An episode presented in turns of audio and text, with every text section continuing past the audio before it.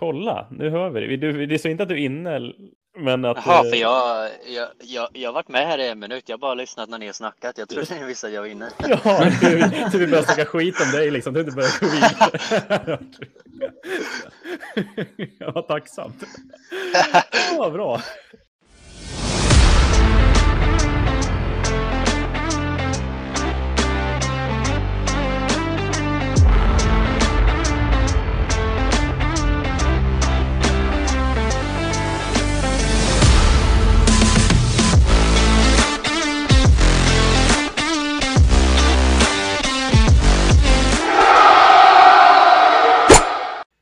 Hej och välkomna till det tredje avsnittet av Golfens enda podcast. Idag är en speciell dag. Inte bara att vi tillsammans får njuta av Eflemoniers närvaro, men att vi har en riktigt häftig gäst med oss här i podden.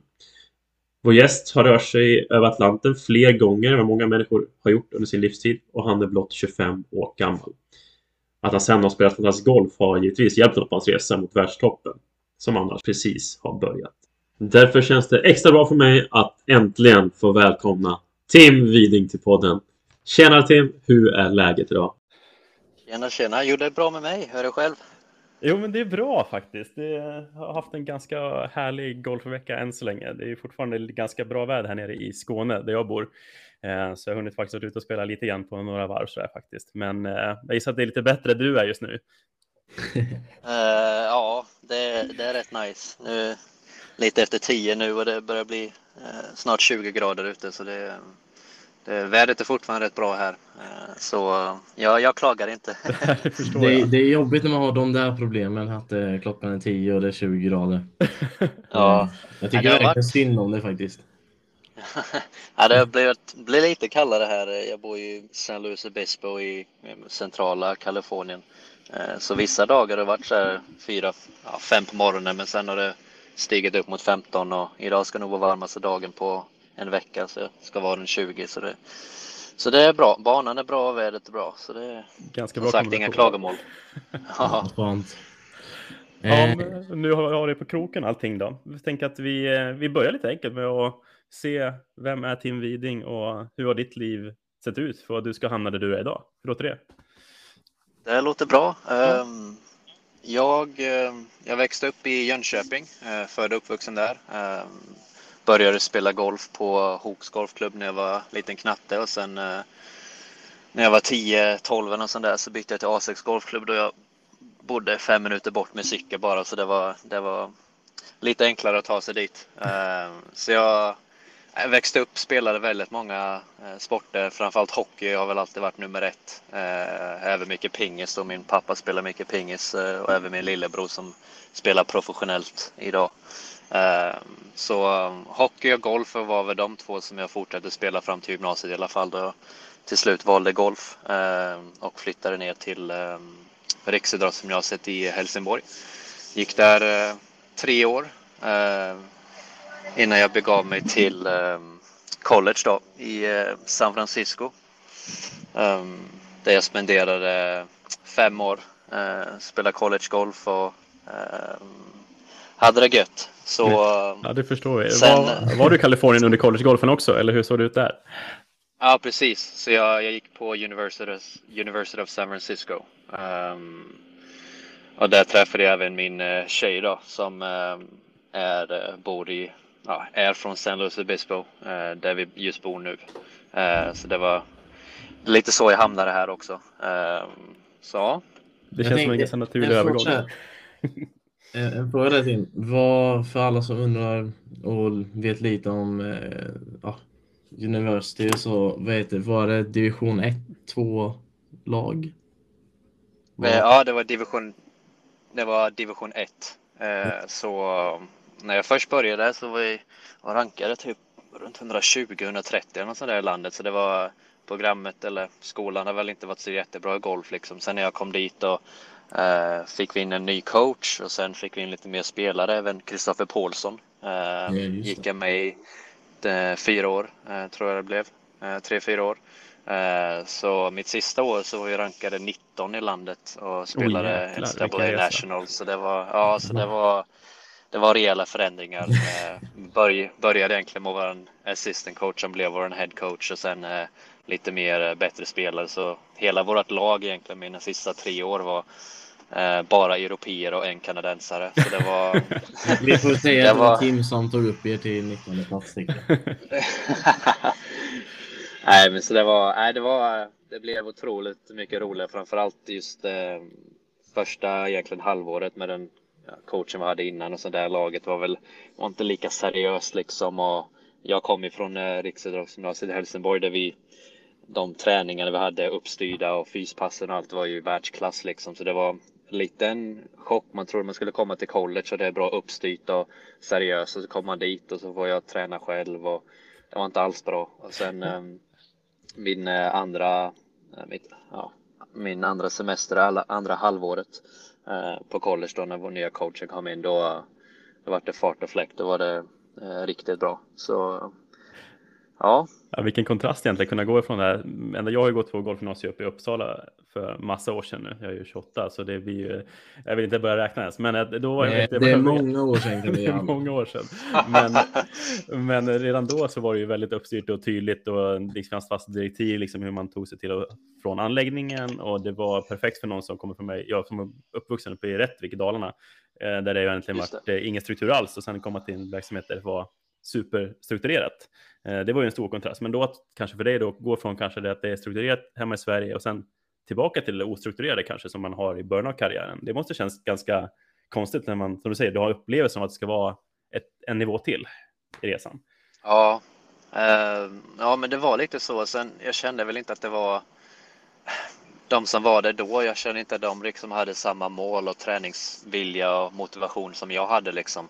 Eh, det var mest att de var där, vi lade roligt och om vi fick liksom en off day så liksom, nej, de tänkte inte på att spela golf liksom. Jag ville ut och träna. Eh, så jag hade inte den liksom sparringen där som jag liksom var van vid. Och, eh, men det ändrades mitt andra år då när det kom in lite fler bra spelare som verkligen hade samma mål och motivationer i golfen som jag hade. Och, då var det mycket roligare och mer sparring och det märktes även på ja, mina resultat men även lagets resultat, liksom hur vi pushade varandra och, och sånt där. Så det, det man, man kände alltid under gymnasiets tid ibland att det var eh, väldigt hektiskt med träningsprogram och det var eh, planeringar och sånt där hela tiden. Man kände ibland att man ville ta det lugnt. Men sen när man väl kom bort från det här bara så tänkte man att jag saknar det alltså. Det är, att ja. gå upp på morgonen och veta exakt vad man ska göra. Det är en, eh, Eh, det är ändå en rätt skön känsla. Då vet man liksom hur dagen kommer se ut och man behöver inte gå runt och tänka på ah, vad ska jag göra nu liksom. Man planerar eget pass och spenderar massa tid eh, vad man ska göra och sånt där. Så jag, jag trivs ändå väldigt bra i det. Jag har liksom ganska strukturerat eh, och sånt där. Så det, det har man kämpat lite med nu som proffs det senare året och verkligen se till så att man eh, försöker ändå ha lite planering. Eh, annars blir det att man går runt där och tränar lite och sen gör man det, så gör man det. Så, eh, det, är ändå, det saknar man ändå lite med college och gymnasietiden, just det strukturerade passen och Eh, att man egentligen alltid vet vad man ska göra. Eh, ja, men precis. Det kanske fanns någon annan på ett annat sätt som kunde styra verksamheten, vad man ville träna på, vad det var för målsättningar. Men det är lite annat mot, mot vad du kanske måste göra idag, när det är du som är in charge för hela satsningen och hela verksamheten. Ja, nu har jag min tjej som skriker på mig, men jag är lite för lat, så det, det funkar det med. det är okej. Okay.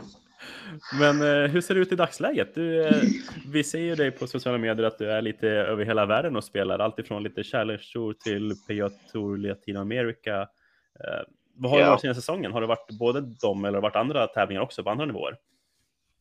Uh, ja, så jag blev proffs förra året i, på sommaren. Då hann jag med sju tävlingar på Challenge-touren så då fick jag lite invites och sånt där från landslaget av Challenge-touren eh, som jag uppskattar väldigt mycket. Kom in eh, i det rätt bra där och började spela på Challenge Tour igen som nykomling och blivit proffs. Så det var, det var kul och sen åkte jag över och till USA och körde eh, Corn Ferry-kvalet förra året. Eh, klarade genom steg ett. Sen missade jag att gå vidare till finalsteget med två, tre slagen och sånt där. Eh, och då, ja, jag hade lite tufft andra varv, eh, sista varv där och då kändes lite hopplöst. Då var man eh, ganska nere och liksom eh, jag ville ju bo här borta. Jag hade tjejen här och sen jag hade ju fortfarande inget. Jag hade ju Esta och grejer där. Tänkte jag måste flytta mm. hem till Sverige nu. Vad är planen? Eh, och då såg jag att det var kvar till Latinamerikatouren och då eh, åkte jag till Mexiko och spelade där, kom tvåa och fick status på den touren. Eh, så då, ja, senaste året egentligen från december fram till slutet av juni så spelade jag på PGA Tour Latinamerika så ja, eh, åkte runt i Sydamerika och spelade en del och eh, har man ja, man, har, man växte upp väldigt fort, så kan man säga i alla fall. Ja, det förstår jag. eh, så jag, jag, spelade mest där och sen eh, spelade jag även på minitouren här i Kalifornien som heter Golden State Tour, numera Asher Tour. Eh, då ah, det var okay. lite break från Sydamerika så spelade jag lite på den. Men eh, Främst Sydamerika så att säga. Ja, så det, jag har lite stories att berätta om ni vill höra det. Men... Ja, verkligen. Vilka, vilka, vilka länder du var i kanske? Är det hela Sydamerika? Ja, men lite, ja, Mexiko inte Sydamerika, men det var Mexiko, Argentina, Brasilien, Chile, eh, Peru, Ecuador, Colombia. Um, kanske har missat någon, men eh, ja, det, det var lite av de länderna. Men eh, till, ja. jag, vet, jag tänkte, hur, hur har säsongen gått för dig då? Har det blivit några bra resultat och så för dig? Eh, Ja, men alltså det har varit väldigt stabilt, vilket kan vara bra. Eh, jag har alltid känt att jag har spelat väldigt bra men inte fått ut liksom de resultaten jag känner att jag har i mig liksom. Mm.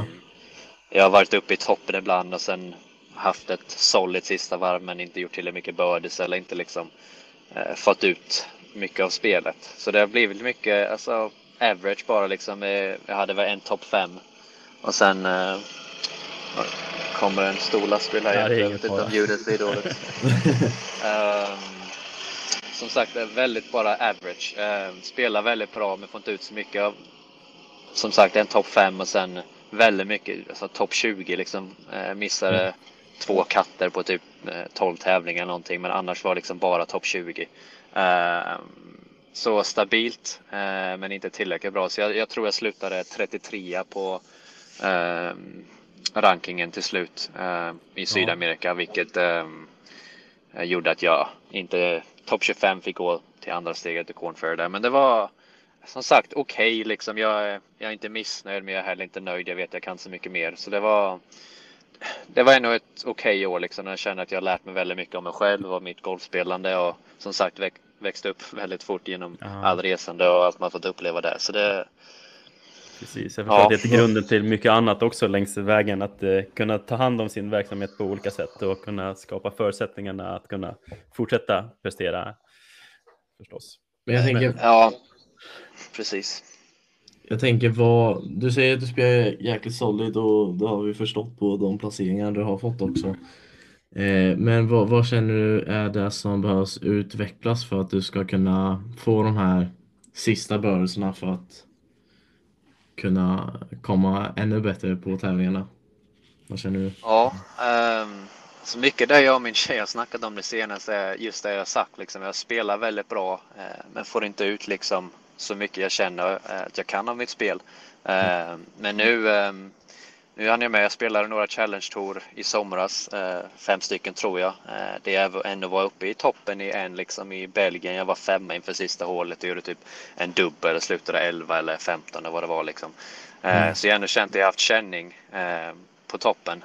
Och sen nu, nu under hösten nu då när jag spelat Corn kvalet så har jag verkligen känt att jag har fått igång framförallt puttningen. vilket jag har känt att det har liksom varit anledningen vad som liksom har hållit tillbaka mig lite. Eh, det har varit alldeles för upp och ner med puttningen och inte liksom Ja, jag missar för mycket putta helt enkelt. Eh, mm. Så jag, jag började det här puttingprojektet med Jon Karlsson då i förra året eh, efter Thanksgiving. Ehm, där vi egentligen, jag har skickat över varenda putt jag slagit egentligen i ett år. Oj, vilken, uh, vilken, vilken arbete. ja, så det är nu såklart inte alla puttar liksom inför tävlingar och sånt där. Så Nej, liksom, men, men de strukturella liksom i övningar gissar jag. Ja, precis. Och det är struktur, de strukturerade övningar som är fullt fokus liksom. Så har jag skickat över dem och nu målet var 10 000 på ett år och nu har vi, jag tror det är 15 dagar kvar och jag nådde 10 000 eh, för tre dagar sedan. Så det har varit, jag har lagt ner så otroligt mycket uh, tid på puttning. Det är mer än någonting annat av mitt spel och uh, bara på ett år så jag, jag tror jag känner att 0,75 slag per runda. Oj, vilken skillnad. Det blir ju om man ackumulerar det med varven så blir det, när du spelar så blir det ju väldigt mycket i längden förstås. Ja, men det blir ju liksom en, ja, typ tre slag per tävling egentligen. um, så det, det, är en stor anledning till att jag har börjat spela bättre. Sen som sagt, jag och min tjej snackar nu efter att jag fått min Cornfair-kort eh, nu liksom att eh, de sista tävlingarna jag avslutar väldigt bra. Eh, när det liksom varit mycket stress och press de sista hålen så har jag haft en förmåga att kunna avsluta bra. Vilket jag kämpat med mycket det senaste. Så det, det med puttningen är väl det som jag har känt att jag liksom verkligen fått igång av mitt spel och verkligen gjort att jag har haft lite topplacering nu det senaste. Ja, men verkligen spännande alltså. Ehm, men vad känner du så här om du jämför det? nu har du spelat ganska mycket internationellt, eh, ganska mm, egentligen genomgående i karriären men om vi jämför exempel det steget du tar på CT och, och det du gör på PGA Latinamerika och det du har gjort nu med Corn Ferry-kvalet, vad är största skillnaden om du tar mellan torerna och nivån lite grann? Är det samma krav som sätts på dig som spelare eller är det stora kontraster känner du? Uh, det är ju kontrast, kontraster är det ju. Uh, om man jämför just sydamerikanska touren till Challenge-touren så är det klart att Challenge-touren är ju, skulle säga, bättre kvalitet just framförallt på banor. Herregud. Mm. Ja, okay. Man kunde se lite speciella banor på Sydamerika. Vissa var, vissa var riktigt bra nu. Den första vi fick spela i Argentina här i december designad av Jack Nicklaus i Buenos Aires, Argentina, är väldigt fin. Ja. Men eh, sen kunde jag åka till nästa vecka och då var det väl lite ja, Kalle Anka-bana. Och, eh, Eh, men eh, just Challenge-touren Sydam, jämfört med sydamerikanska så är det ju framförallt i lite bättre klass på Challenge-touren. Men ehm, jag kände ändå att jag tror jag satte mer press på mig själv första året nu på sydamerikanska touren. Liksom. Jag kände att eh, jag liksom jag satte väldigt mycket press att jag ska vara en toppspelare här och leverera liksom. Så jag vet inte om det gjorde att jag fallerade lite. Medan på Challenge-touren jag spelat okej okay, liksom. De tävlingarna så har jag ändå känt att jag vill mer ut och lära men ändå eh, försöka vinna såklart. Men även eh, liksom ha mer roligt. Det var inte samma press liksom. Uh, men just klassen i och för sig är ju lite högre på Challenge-touren jämfört med sydamerikanska skulle jag lätt säga. Uh, sen, uh, sen Cornfair vet jag inte riktigt eftersom jag inte Nej, nej precis, det var ju mest kvalet då liksom förstås. Ja, men sen, sen kvalet är ju, ja, jag ska inte säga hemskt, men det är just att kvala till en sån tour som kan avgöra vad man, ja, vad man ska spela nästa år liksom. Det är, det är ett av de jobbigaste jag liksom varit med om nästan. Uh, det är just stressen man känner och varje slag betyder så mycket mer. Så ja, det är också något Eh, man eh, eh, som stärker en i längden liksom. Jag vet att sista varvet nu på finalsteget och Cornfair, jag hade ju min bror var faktiskt, jag flög in hans enkät med den veckan, vilken var väldigt skönt att ha någon så pass närstående. Så ja, lugna ner mig lite. Men, ja, men jag, jag sa det till honom tre år kvar liksom. Jag visste att jag behövde göra minst en birdie eller i alla fall två birdie sista tre liksom. Och då sa jag till honom att det här, det var, jag kände inte så här just då, men jag försökte liksom säga det för att eh, eh, tro på det liksom. Och då sa jag att ja. fan, fan vad kul det här liksom. Det, det här kan man liksom, det här kan man aldrig träna på liksom. Eh, försöka åter, alltså få den här känslan på träning, det, det går nästan inte. Eh, just att, att vara liksom där och känna att nu ska jag verkligen ta vara på det här tillfället och verkligen träna på det oavsett hur det går så ta in det här ögonblicket och verkligen känn och känn eh, och verkligen se till att göra det bästa av det liksom. Ja, fascinerande, eh, verkligen. Men jag tänker så här, innan vi går in på det sista, tänker så här, om ja, du vill ta med oss från början så här, alltså, hur, ta, alltså, från början av kvalet egentligen, hur ser processen ut inför Cornferry-kvalet? Alltså, det, det, är tre steg, vad vi som utestående kan se. Um, och så är det att man är det öppet för alla att spela Cornferry-kvalet. Eh, ja, eh, det är det. Så det, det är fyra steg. Det är, fyra först steg, pre, det är först ett pre-qualifier, sen är first stage, second stage och uh, final stage. Uh, jag behövde inte köra pre-qualifier. Uh. Så jag gick direkt till första. Så för mig var det tre steg. Men för de som börjar är det pre-qualifier. Jag tror egentligen att alla egentligen kan signa upp för det. Sen är det inte så många som gör det. Det är liksom vad är det, 6500 dollar för att Ja. signa upp och spela kvalet. Så det är, vem som helst gör inte det. Man måste ändå känna att man kan ha måste ändå känna att man kan ha en chans innan man gör ett sånt commitment liksom. Eh, Såklart. så ja, eh, så jag började first stage. Det spelade jag i eh, Florida. Eh, jag fick mitt sjätte val. Eh, Det var så egentligen slumpad vad praktiken. Ja, men, eh, ja, men om man ska. Så jag vet inte om ni har hört vad som hände med mig i Colombia där, men jag blev ju, jag blev ju rånad i, eh, i Colombia. Eh, en tävling där. Eh, fan. Fy. eh, eh, så jag kan ju ta den storyn Ja, lite ja, Det var ju ja. det jag sa i början också, att man har upplevt en del på i Sydamerika. Från Det är missade flyg, missade flyg, eh, fick inte bagage, sova på flygplatsen och allt sånt där. Det var, det var mycket strul. Men ehm, ja, ja, det var första veckan där. Det var två veckor i Colombia. Eh, och det här var lite otur för nu var det de sista två, tre tävlingar innan Tour Championship liksom. Ehm, så det var lite taskig timing. Men ehm, Spelar i Colombia första veckan där, klarar katten, åker tillbaka till hotellet och känner att jag mår inte bra och så spenderar man ja, kvällen på toaletten där och mådde ju riktigt dåligt. Jag fick avbryta tävlingen inför tredje varvet. Flyger till nästa tävling i Colombia då. Åker till sjukhuset under tisdagen, spenderar hela dagen där, mår riktigt dåligt. Sen ska jag tillbaka på sjukhuset på fredagen, eh, går in där och sen ska jag eh, gå till en annan sjukhusbyggnad som är, ja men det är en 3-4 meter gång, 3-4 minuter gång liksom. Eh, det är typ åtta på kvällen. Snacka med tjejen i hörlurarna, gå ut från sjukhuset, ska gå och ta ett covid-test och flyga tillbaka till USA dagen efter liksom. Och går ut, går runt ett hörn och boom, har jag en bil, kommer upp eh, bakom mig, en guy springer ut, tar upp pistolen, eh, pekar rakt mot mig. Två av hans polare springer ut och tar allt jag har på mig liksom. Jag bara står där upp med händerna. Och jag kan inte så mycket spanska men jag, jag bara står där och är helt lugn liksom.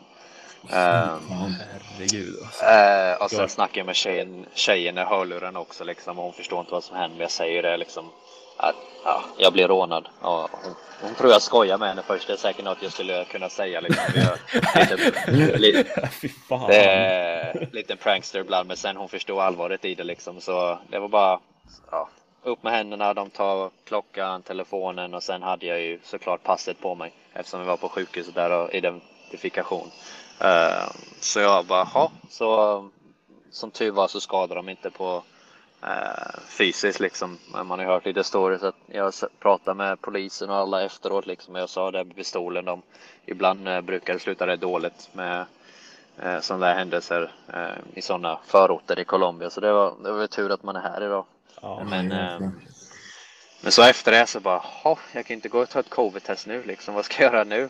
Eh, så gå tillbaka mot sjukhuset, eh, hit, gå in på någon byggnad där och de hjälper mig, ringer polisen, bla bla bla, men det är inte så mycket de kan göra. De eh, lyckas få tag på min tjej genom någon telefon en timme efter och hon visste inte vad som hände med mig liksom. Och, men eh, hon har ju förstått allvaret så hon har ju stängt, eh, spärrat alla mina kort och telefon och allt sådär så det var, det var väldigt bra gjort Ja, av henne. Eh, Eh, Tillbaka till hotellet där. Eh, Hon hade ringt mina två polare på touren där och de möter upp mig där och då då brast det för mig. Jag tror att det var så mycket chock i början liksom så då var man ändå lugn. Men sen när jag såg dem då brast det. Då bara började man gråta. Jag var helt, jag var helt borta. Då, eh, då insåg man att man hade varit med om liksom.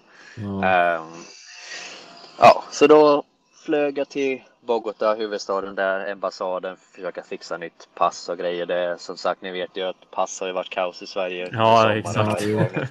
Så där kan man inte bara få på några dagar liksom. Så då fick jag ett temporärt pass och på något sätt lyckades jag flyga in till Mexiko och spela Tour Championship. Men det var ju, jag var inte där mentalt redo för att spela det. Och sen, eh, sen tillbaka till Sverige då. Det tog väl två och en halv månad att få passet in till slutet av september. Så ja, nu kom jag tillbaka till att jag fick mitt sjätte val på Corn Ferry. Det var, det var lite sidetrack där, men det var eh, jag, jag anmälde mig bara någon vecka innan deadline just att jag hade inte passet. Jag kan inte anmäla mig. Jag visste inte om jag skulle få det tid, så då hade jag inte ens kunnat åka över till USA. Så, eh, så jag använde mig väldigt sent och då fick jag mitt sjätte val till slut. Ja, ja, nu, nu är vi i Florida.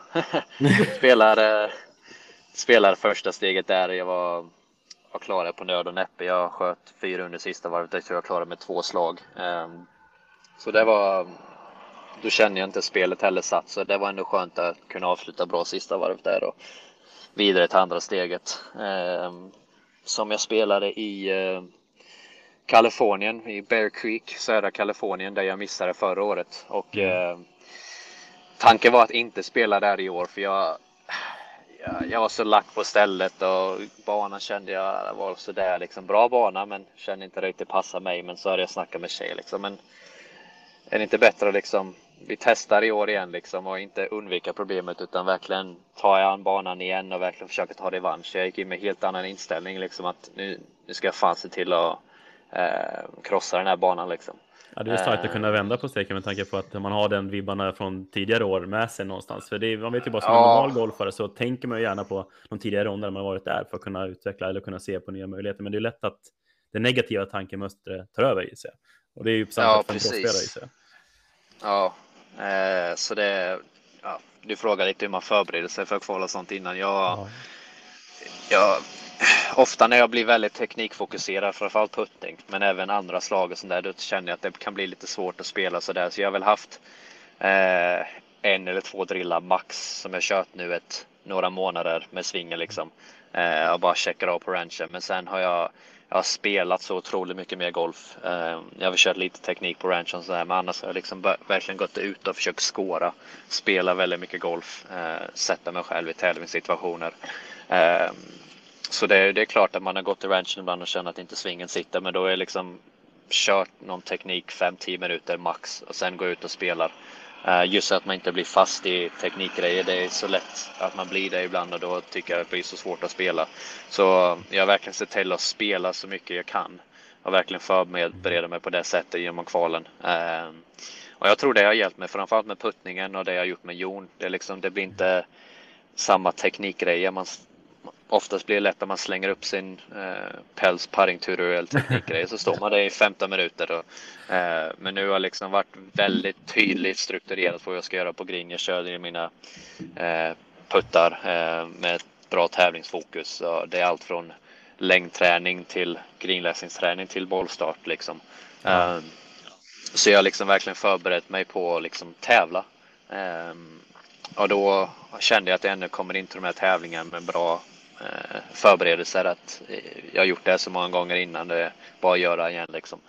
Eh, mm. Så ja, så på den vägen var det. Jag, jag spelade sjukt stabilt bra och puttade dåligt första två varven. Sen puttade jag riktigt bra de sista två. Och jag tror jag slutade 14 eller 15 under och kattgränsen, jag kom tvåa tror jag eller trea och kattgränsen gick på 6 under. Så det var det var ganska stor marginal så det var, det var otroligt skönt. Det eh, förstår jag liksom. Men det är, just att det är intressant att höra här hur, eh, hur spelet utan, utöver, alltså inte det här vanligt i träning utan spelet utanför tävlingarna som inte hjälpte till att få den här bryggan mellan att kunna koppla det du tränar på till att få in det i tävlingsstation. Ja, eh, när man ofta, vi är ju från Sverige och det, vi spenderar ju eh, ena halvåret att bara stå innan och nöta teknik. Eh, och det är väl egentligen det som är bäst nu när jag bor här, att jag har lite mer tid till att spela liksom eh, och verkligen ta ut det på banan. Eh, men som sagt, eh, de förberedelserna just med verkligen tävlingsfokus på green och även spela mycket tror jag hjälpt mig otroligt mycket. Så att man inte blir fast i de här teknikgrejerna och fokuserar lite på fel saker. Golfen handlar ju till slut om att få bollen i hål på minst antal slag som möjligt. Så ehm, det var mycket det jag la fokus på liksom och Nej, det var just, jag tror jag, jag gjorde bogey mitt sista hål på det, men jag visste ändå att jag hade klarat det med liksom god marginal. Jag, efter den putten så var jag bara upp med händerna i luften. Jag bara, det var sån lättnad liksom, att jag kämpat för framförallt puttningen, liksom den eh, antal timmar jag lagt ner och så mycket man kämpar just för det här ögonblicket och liksom eh, vinna över den här banan. Eh, mm. Jag vet hur ledsen jag var förra året, så det var, nej, det var otroligt kul eh, just det ögonblicket att känna att fan, jag klarade det liksom. Ehm, så det var, det var skönt. Fick ehm, ta det lugnt några dagar efter det. Ehm, det var rätt passande. Vi flyttade precis in i en ny lägenhet, jag och min tjej, så då kom man tillbaka och fick släppa det och flytta in alla grejer. Skönt att få koppla det, bort den stressen som har legat på under ganska lång tid gissar jag. Ja, ja, men det var det och sen sen var det ju ganska tätt på inför finalkvalet. Det var bara en och en halv vecka efter eller något sånt där. Så det var, jag Ja. tog väl tre, fyra dagar av från golfen helt. Eh, Mm. Innan jag började träna på det igen. Men så det var ändå skönt att ha de dagarna och verkligen ta in det liksom och känna att man ändå klarade det där och sen eh, fick man ladda om batterierna efter sen. Men det var, ja, det var skönt.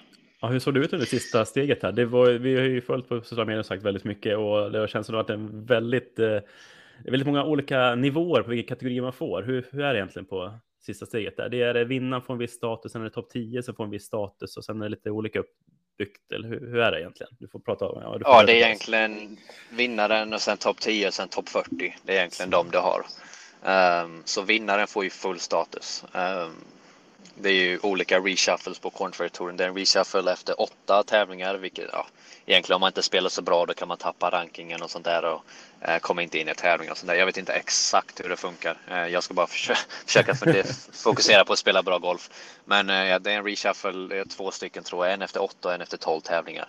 Eh, sådär. Så vinnaren full status. Han behöver inte tänka på någonting ändå. Det, liksom. det är klart han behöver spela bra golf, annars blir han av med kortet till nästa år. Men, ehm, han kan ju liksom planera upp sitt schema och veta exakt. Han kommer komma in i varenda tävling så han kan ju planera upp sitt schema och sånt där. Eh, sen eh, 2 till 10 eh, får 12 garanterade starter upp till den andra reshufflen då. Så då ja, 12 garanterade. Eh, och om man klarar sig hela vägen så jag tror det är 26 tävlingar totalt på Corn Ferry-touren. Så det är ju nästan halva säsongen garanterat i alla fall. Ja, det är nog Eh. ger ganska mycket mer trygghet än vad kanske bara några enstaka får starta genom något kval kanske ger. Ja, men precis. Och jag slutade ju 29, så jag var ju topp 40, så från 11 plats till 40, det spelar ingen roll var man kommer. Det, det var lite ja, prispengar och sånt där. Men annars får man exakt samma starter. Eh, så då, jag får åtta garanterade starter. Ehm, men så det är ju som sagt väldigt bra och om man kommer utanför topp 40 då har man conditional status vilket ah, man kanske kan få en eller två starter på året. Man har ju liksom Corn Ferry membership men det är inte säkert att du får några starter alls utan du får måndagskvala in och grejer. Ehm, så det var ändå skönt att komma topp 40 där för då åtta garanterade starter och om jag bara klarar någon en eller två kastar de första åtta Mm. eller bara få en okej placering. Då ska jag till mycket poäng för egentligen ja, klara de första åtta och tolv och även hela säsongen. Så, Ja. ehm, så det ska nog vara rätt lugnt. Bara jag spelar okej så eh, eh, kommer Ja. jag nog klara hela säsongen. Men målet är ju att komma topp 30 och få spela på PGA-touren nästa år. Så det är Ja, det förstår vi. det, det är ju eh, målet. Förstår vi. Men är är det någonting man tänker på innan eller under själva tävlingen, att liksom de här statusnivåerna, liksom, eller är, man, är du som är inne i din, ja, med din process att bara försöka få det bästa resultatet som är möjligt, eller ligger det där och cirkulerar och ligger som en extra press? Ja, det är klart att jag, jag, det är klart jag vill säga att jag vill gå och vinna. Jag tänker inte på det. Eh, vilket jag har ju inställningen att försöka gå och vinna såklart. Eh, det gör jag ju för varje tävling, men det är klart att det ligger där och cirkulerar om man tänker på det. Eh, eh, som sagt, jag, första varvet så började jag väldigt bra. Vi spelade på två banor och den jag började på var lite enklare. Jag tror det var under veckan spelades den nästan tre slag enklare. Så det var, det var skillnad. Eh, så efter första varvet låg jag ju tvåa, jag sköt sex under. Så då, då tänkte jag, ja, det var en bra start liksom. Nu vi går och vinner det här liksom. Eh, sen sköt jag tre över och två över och hamnade till 50 plats tror jag inför sista varvet och då började man ju tänka, ja, nu måste jag klara topp 40 liksom. Så det var ju det målet jag hade. Eh, så det, det, förväntningarna där ändrades rätt fort efter första varvet. Jag tänkte man ska vinna det här till att nu ska vi bara klara topp 40.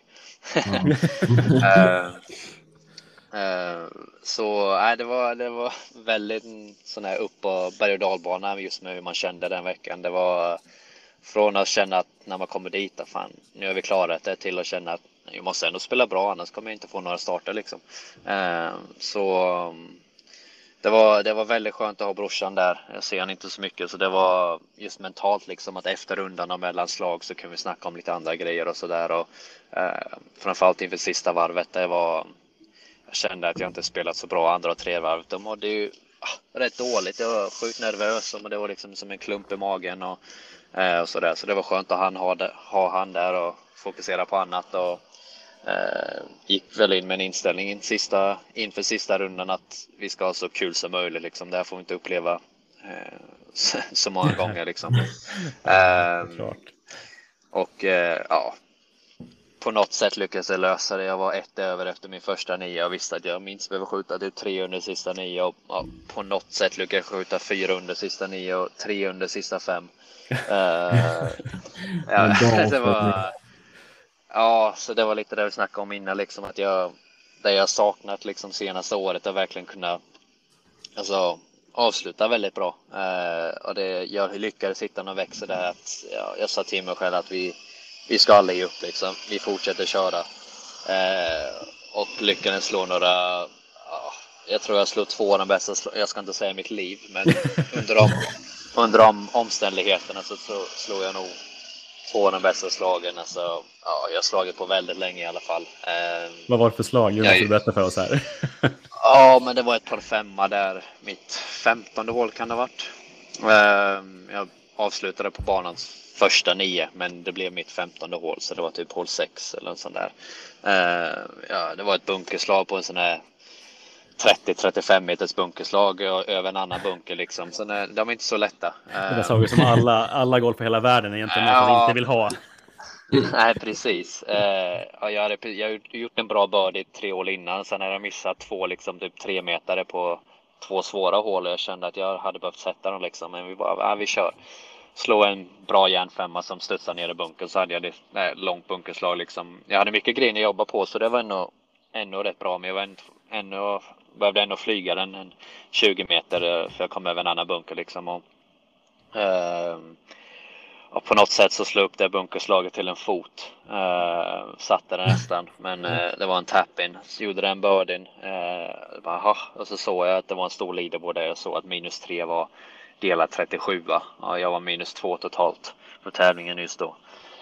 Och då har jag tre hål kvar, eller vänta, en, eh, fyra hål kvar. Eh, jag kände att jag behöver, jag tror jag minst behöver göra eh, två birdies till. Och gå upp till ganska lätt par fyra, slå en bra utslag och hade väl 55 meter kvar och slå en wedge typ 10 meter. Jag bara, vad gör du? Eh, för jag vet att de sista tre är inte enkla hål, så det här var min chans liksom. Uh, och jag, ja, som sagt, jag var väl nervös som där och jag slog den kort liksom och uh, tappade touchen helt och helt, ja, det är lite så, framförallt sådana touchlag när man är lite nervös som det, det är ofta de svårare. Det är lite annat ja. att slå ett fullslag. Uh, jag tror alla kan relatera med adrenalin i kroppen, att det, allting är lite svårare att göra, speciellt att spela golf. Om någonting. Ja, precis. Uh, så jag gjorde par på det hålet och sen bara, ja, tre hål kvar, jag, jag måste göra minst en bör i alla fall. Uh, bra utslag och sen slå upp en gap wedge till en, ja, Eh, pinnen är långt vänster och tight. Du får inte gå lång och vänster, men jag, jag känner jag måste gå för den. Jag, jag måste göra birdie. Och så slå upp en gap wedge till två meter, eh, satte den putten. Um, birdie. Nu var jag på tre under och jag kände att det kan stanna där, men jag tror att jag måste ha en till birdie och så kommer man upp till nästa hål. 200 meter in i vinden. Flaggan står bakom en bunker lång höger. Jag bara, ja, jag kan inte gå för den här pinnen. Om jag slår den mot pinnen till grinen till det är hårdare och kommer rulla av grin. Ehm, så jag tänkte jag måste spela upp den mitt på grin. Slå på okej slag med en 20 meters putt. Och jag bara... ja, det två putt här och gör bör i sista hålet. Två putt, gå vidare.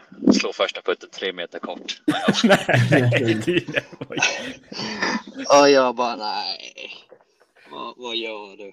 Eh, nu ryker det, nu är det kört. Eh, det är klart att jag inte går runt och tänker som jag skulle putta, men tankarna börjar komma liksom. Och, eh, och så, det var ju, jag tänkte liksom, det var min tur igen, så efter den putten så bara, bra putt är du igen, nu kör vi.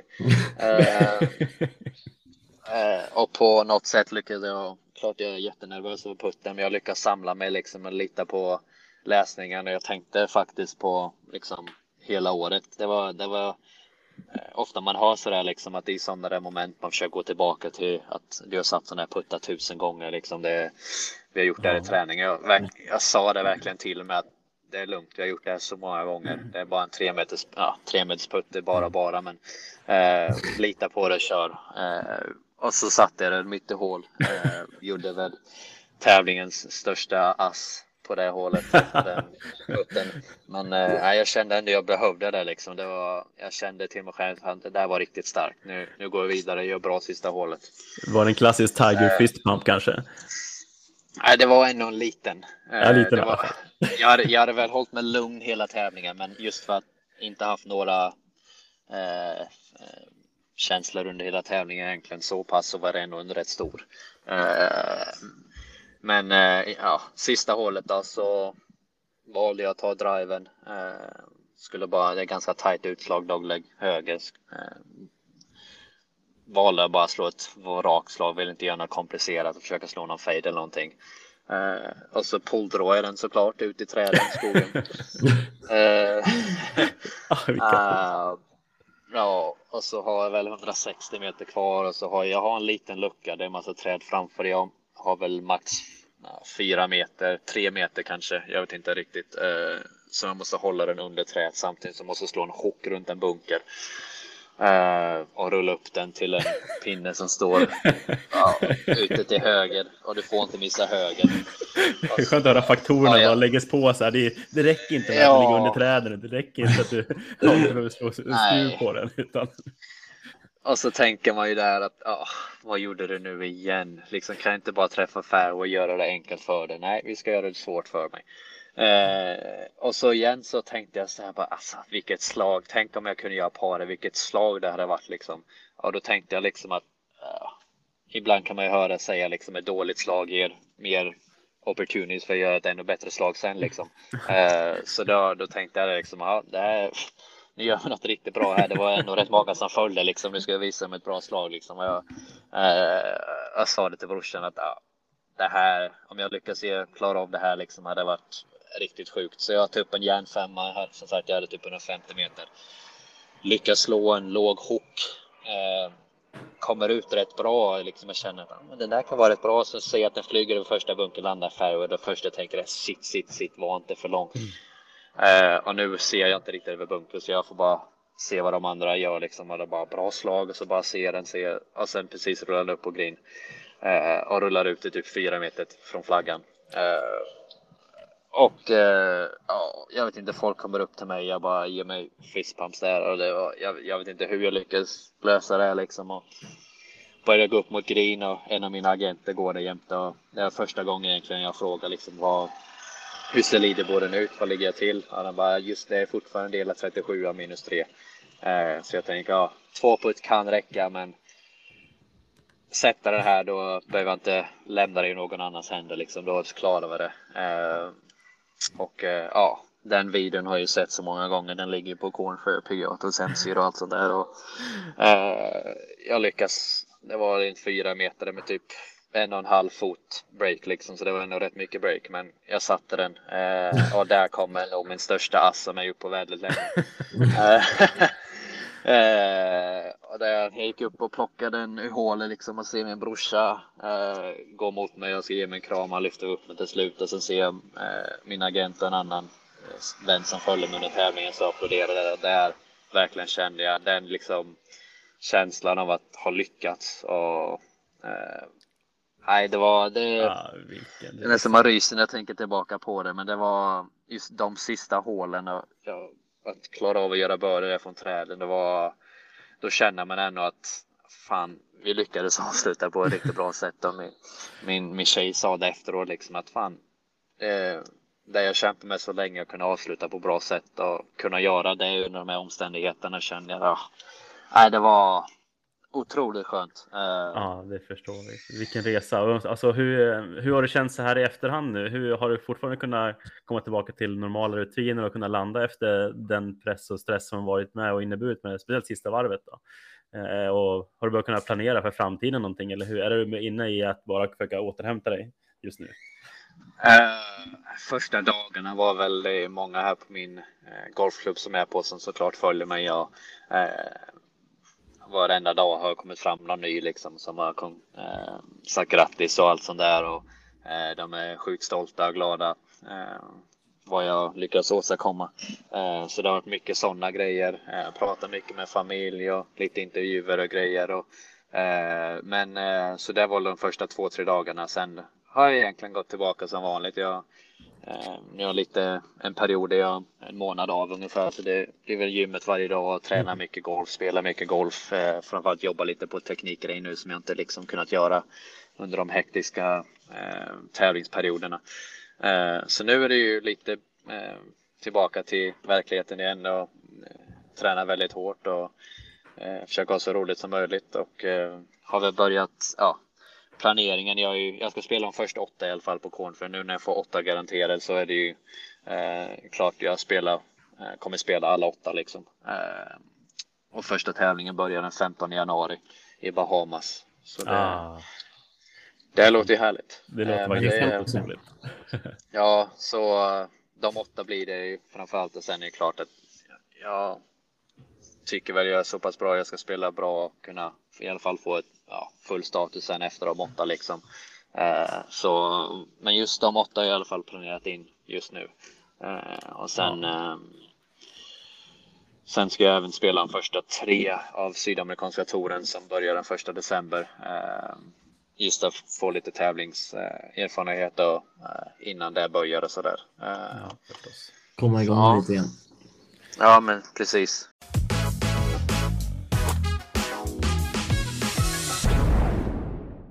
Och så är det dags för det som skulle varit William Moners eh, tre snabba frågor till våra gäster. Men idag är Wesley Moners tre snabba frågor. Ja men precis. Eh, jag får ju ta Willes tre snabba idag eftersom han är på PGA Play and Performance Level 2 med Wetterstrand och Börjesson.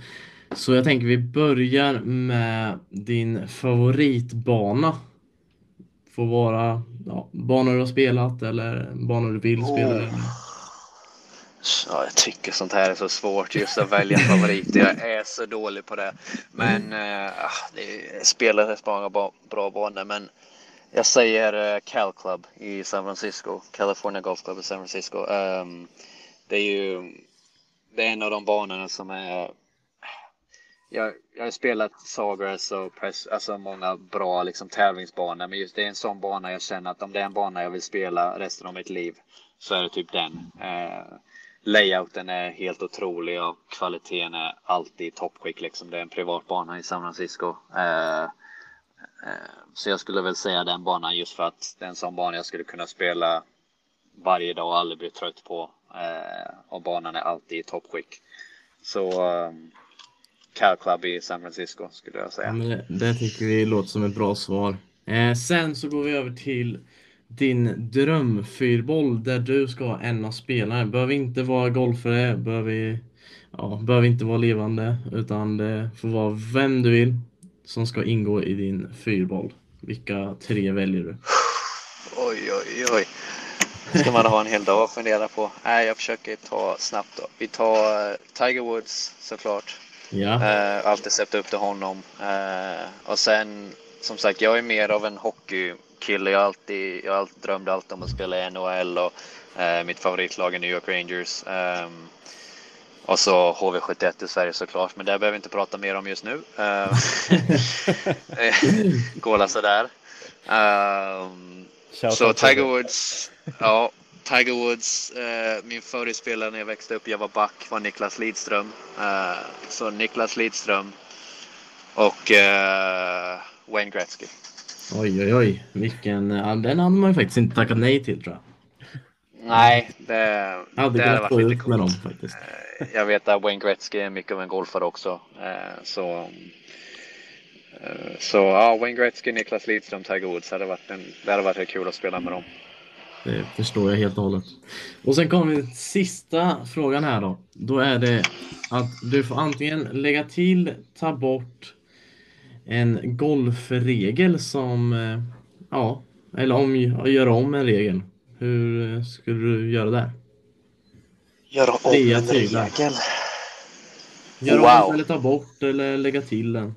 Vad du vill. Oj. Vi har haft lite tidigare Eh. gäster som sagt så här att de vill ha tagit bort några outpinnar och kunna droppa mitt i fairway eller obligatoriskt med shorts eller golfbil. och- Så det får tänka helt det som du känner, vilka preferenser du vill. Jag får se om jag kommer på någon annan, men just nu. Jag gillar att man eh, just för att speeda upp eh, pace of play och sånt där just att lämna flaggan i. Men om man kollar de rundorna jag spelat i Sverige. Eh, så de som lämnar flaggan i liksom och puttar. Som sagt kan vara bra eh, för pace of play, men det är så ofta jag ser när folk framförallt lite den äldre generationen. Jag vill inte säga för mycket nu, men ofta den äldre generationen när de har puttat i, de låter flaggan sitta i och sen ska de ta upp bollen ur hålet. Och, nej, det, de kör ner liksom hela handen och får man inte upp bollen och börjar rota och sen efter liksom någon timme liksom när det har gått några grupper, då är hela hålkanten förstörd. Eh, mm. Jag vet att det, jag har även sett några greenkeepers som har skickat ut det i Sverige liksom under sommaren av att ja, nästan lite arga liksom tagit bilder på hur hårtopparna ser ut och eh, så antingen att man tar bort det helt och går tillbaka till det vanliga eller att man får vara lite försiktig när man tar upp bollen i hålet för vissa hålkoppar blir helt förstörda efter en hel dag liksom på golfbanan. Mm. Uh, men uh, ska vi se om jag kan komma på något annat. Oh, den, den var svår. Ja, den är lite knepig faktiskt, men att, att, att det var värna om hålkanterna är ju en viktig grej. Ja. Ja, nu ofta såklart det inte händer på sådana här tävlingar sånt om, men det är klart att vissa Alltså, det är klart man alltid vill komma till en bana och vill att en bana ska vara top quick och då är det lite tråkigt om det ser lite halvdåligt ut. Men eh, jag vet inte om jag försöker verkligen komma på något kreativt nu. Jag försöker tänka på. Det är klart att man vill kanske ha lasermätare på tourtränaren just att det eh, speed upp eh, pace of play. Men nu när jag även spelat några sådana här eh, tävlingar eh, på Challenge Tour och även Corn Ferry kvalet och sådär utan lasermätare. Jag tycker ändå det, det är ändå, det är ändå rätt kul att liksom gå stega upp och det blir lite mer. Det känns lite mer professionellt och lite mer på riktigt utan det, så det, det skulle jag väl inte vilja säga ändå. Uh, ja, men då kan vi köra. Nej, det... alltså, vi, kör med, vi kör med pinnarna och så kör vi med att vi kör utan lasermätare. Kanske. För att hålla med kvar det klassiska i spelet lite grann. Uh, är det okej? Okay? Ja. Uh, nu känns jag väldigt tråkig. Jag försöker verkligen tänka komma på något annat. Så, fort, så fort vi avslutar den här podden så vet jag att det, så fort vi avslutar den här podden så vet jag att det säkert kommer komma upp någonting. Bara, varför sa jag inte det för? Men uh, Uh, vi, vi får köra på det så länge. Jag försöker komma på någon pace of play eller någon regelgrej liksom. Men jag, jag, jag kommer inte på något just nu. Uh, Nej, det är vi får, vi får enkelt bjuda in dig igen i framtiden när säsongen kommer igång lite grann efter nyåret där och så får vi får du ha den i bagaget kanske i så fall då? Liggandes. Ja, ja men, ja, men så får det bli. jag tänker att eh, jag har en sista grej Tim. Ja. Det är, vet, om folk vill följa dig på sociala medier och sånt, vad heter du? Om du har det. Uh, ja, jag heter Tim Widing på Instagram, Facebook och jag har även Twitter. Jag använder inte det så mycket. Det är mest Instagram, men uh, ja, det är bara Tim Widing. Ja, på Instagram och sen, sen har jag hemsida som måste uppdateras men det är timviding.com om man vill gå in och följa lite där också. Så ja, det är det. Då tycker jag att alla borde gå in och följa Tim på Instagram, Facebook och hemsidan här. Så jättestort tack Tim för att du har velat vara med oss och ta lite av din tid här. Absolut, det var, säg... det var kul att vara med. Ja, men... Eh, kul att snacka lite svenska också. Det är inte så ofta. Då eh, önskar vi dig ett stort, stort, stort lycka till nu med din satsning här framöver på de olika ja, men. Tusen, tusen tack, tack så mycket. Ha det så bra där hemma i Sverige också. Det ska vi ha. Ha det fint nu Tim. Hej då på dig. Ha det så bra. Hej då. Hej. Ha det gött, hej. Och med de orden så avslutar vi dagens avsnitt av Golfens enda podcast. Som vanligt så finns vi på Spotify, vi börjar poppa upp på Google Podcast och förhoppningsvis så finns vi där poddar finns inom kort. Ha det så bra allihopa, tack för att du lyssnat. Hej!